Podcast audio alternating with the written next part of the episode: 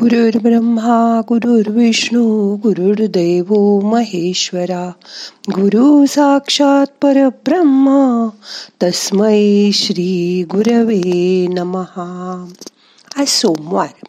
आज अशी कल्पना करा की आपण पर्वतीवरील शंकराच्या देवळात गेलो आहोत. तिथे ध्यानाला बसलो आहोत. आता नुसती कल्पना करा. मग जमेल तुम्हाला तेव्हा जरूर जा. मग करूया ध्यान. शांत बसा. हात ध्यान मुद्रा करून मांडीवर ठेवा. डोळे अलगद मिटा. मोठा शा. सोडा. शांत बसा.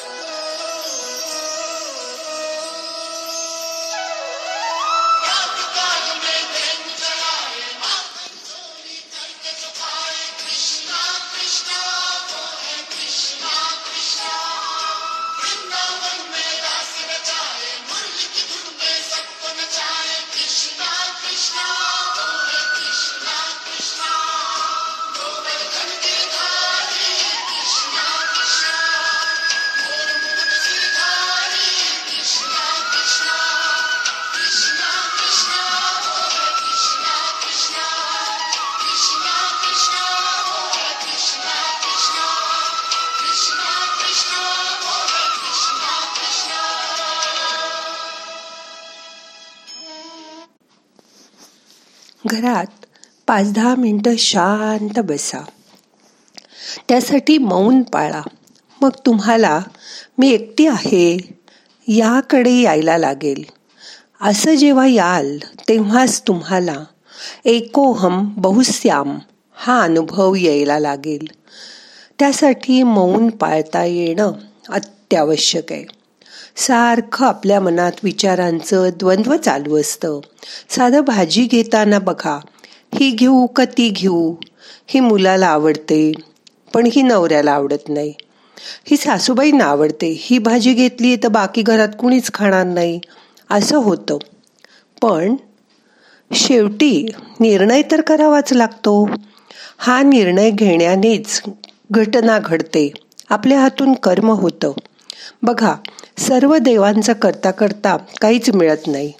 एकाची भक्ती करा. मन त्याच्यावरच एकाग्र करा. सगळ्यांच्या मागे धावू नका. परमेश्वराकडे पण एकाग्र होऊन बघा. मौनात राहून परमेश्वराकडे बघत राहा. त्याचबरोबर स्वतःच्या आत बघा. गेले दोन तीन दिवस आपण गुरुदेव दत्तांची माहिती घेतली.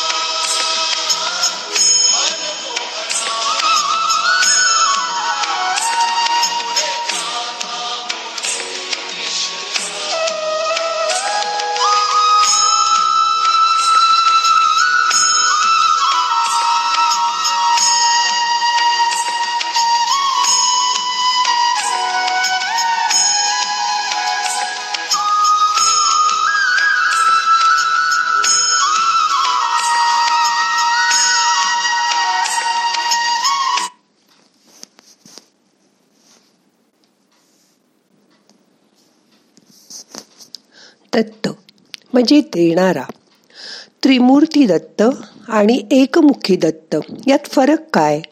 ते बघूया. जसं आपण एका बिंदूजवळ थोडा लांब दुसरा बिंदू काढला की त्यात अंतर येतं. म्हणून मन इकडे इकडे होतं. मन एकाग्र होत नाही. त्यानंतर आपल्याला सुरुवातीला तीन तोंड दिसतात देवांची.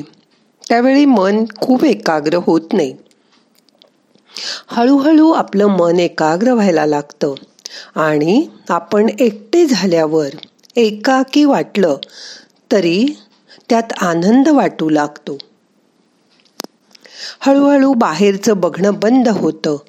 लक्ष सगळं आत वळवलं जातं. आणि मनातले प्रश्न बाजूला होतात. मग दत्ताचं एकच मुख दिसायला लागतं. आणि मग आपण एकमुखी दत्ताचे भक्त होतो. मनात असं ठरवा की जे देव करेल ते आपल्यासाठी चांगलंच करेल. दत्त प्रथम तुम्हाला बाकीच्या सर्व लोकांमधून जवळच्या तीन माणसांमध्ये आणतो. जसं नवरा बायको मुलं. त्रिमूर्ती पण मग त्यातूनच आपल्याला पुढे गुरु मिळतो आणि आपण एकमुखी दत्ताच्या मागे जातो. हरिमुखे म्हणा हरिमुखे म्हणा पुण्याची गणना कोण करी? भक्ती करताना कुठल्याही देवाची मनापासून भक्ती करा. ज्या देवाची तुम्ही भक्ती करता त्याचंच नाव तुमच्या मुखामध्ये राहू दे. आपण शांत जागी बसलोय. हवेचा स्पर्श तुमच्या शरीराला होतोय. तुमच्या शरीरातील पेशी आणि पेशी उत्तेजित झाल्या आहेत. त्या हवेच्या होणाऱ्या स्पर्शामुळे तुमचं शरीर हळूहळू उत्तेजित होत आहे आता या शरीराला शांत करा. मनाला शांत करा. शरीराच्या आत काय चाललंय ते बघायचा प्रयत्न करा. ते जोपर्यंत आपण जाणत नाही तोपर्यंत आपण स्वतःला ओळखू शकत नाही. स्वतःला ओळखायचा प्रयत्न करा. मला काय हवंय? हे शोधून काढा. आणि मग त्यासाठी काम करायला लागा. एकदा तुम्हाला काय हवंय हे कळलं की तुमचं मन त्याचा ध्यास घेईल. आणि एखाद्या गोष्टीचा ध्यास घेतला की आपल्याला रात्रंदिवस दुसरं काही सुचत नाही. मग तीच गोष्ट सतत दिसते. त्याची स्वप्न पडतात. आणि मन त्याच मागे लागतं. अशा वेळी मनाला शांत करायच्याऐवजी ती गोष्ट करण्यासाठी आपल्याला काय काय करावं लागेल? त्याची मनामध्ये उजळणी करा. आणि ध्यान झाल्यानंतर त्या त्या गोष्टी करायचा प्रयत्न करा. म्हणजे तुमच्या हातात तुमचं ध्येय लवकर लागेल. कुठलंही काम ठरवताना त्याचा मार्ग ते कसं करायचं कोणाच्या थ्रू करायचं हे आपण आधी ठरवतो. आणि मग तसे कामं करत जातो. मग तुम्हाला ती ती माणसं भेटत जातात. तुम्ही त्यांना तसं तसं काम सांगत जाता आणि त्यांच्याकडून ते करूनही घेता. परत लक्ष ठेवता की त्यांनी बरोबर केलं की नाही? नाहीतर तुमचं ध्येय साध्य होणार नाही. म्हणून आपण जवळ घेतलेल्या माणसांना तयार करा. आणि त्यांची मदत घेऊन तुमचं ध्येय पूर्ण करा. आपण एकटेच सगळं करत बसलो तर ते आवरणार नाही. देव कोणाच्या ना कोणाच्या रूपाने तुम्हाला मदत करू इच्छित असतो. त्या त्या माणसांची मदत घ्या. ही मदत घेण्यात कसला आलाय कमीपणा? त्यात कसली आली आहे लाज? कारण देवच त्यांच्या रूपाने तुम्हाला मदत करतोय. ह्याची जाणीव करून घ्या. मग तुमचं काम चुटकी सरशी पार पडेल. अडथळे तर येतील. त्यामध्ये येणारे अडथळे पार करण्यासाठी लागणारी शक्तीसुद्धा तो द देवच तुम्हाला देईल. त्याच्यावरचा विश्वास ढळू देऊ नका. कधी कधी पहिल्या वेळी अपयशसुद्धा येईल. पण अपयश हीच यशाची पहिली पायरी आहे. हे मात्र विसरू नका.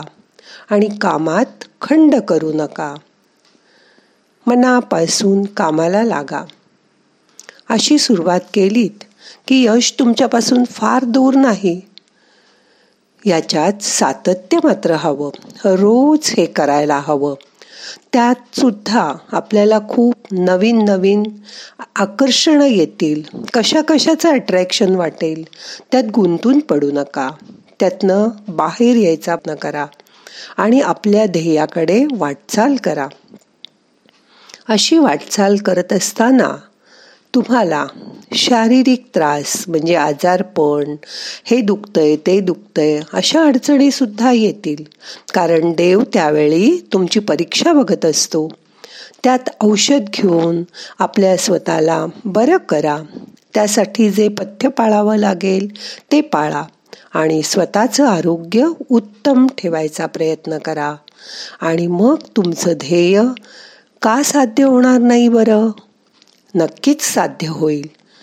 मन त्यासाठी पूर्ण तयार करा. आता दोन मिनटं शांत बसा.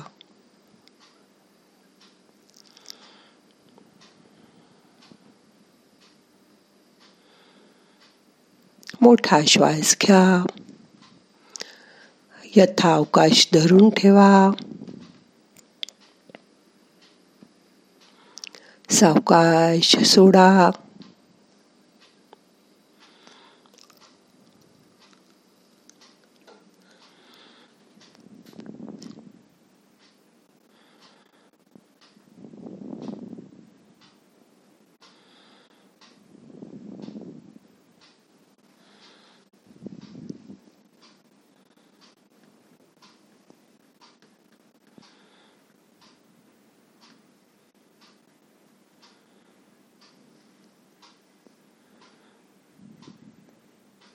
मन इकडे तिकडे गेलं तर पुन्हा दोन तीन मोठे मोठे श्वास घ्या सोडा.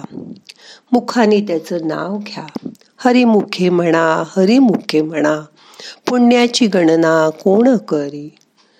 तो तुमच्या बरोबर चोवीस तास सतत आहे त्याची जाणीव करून घ्या.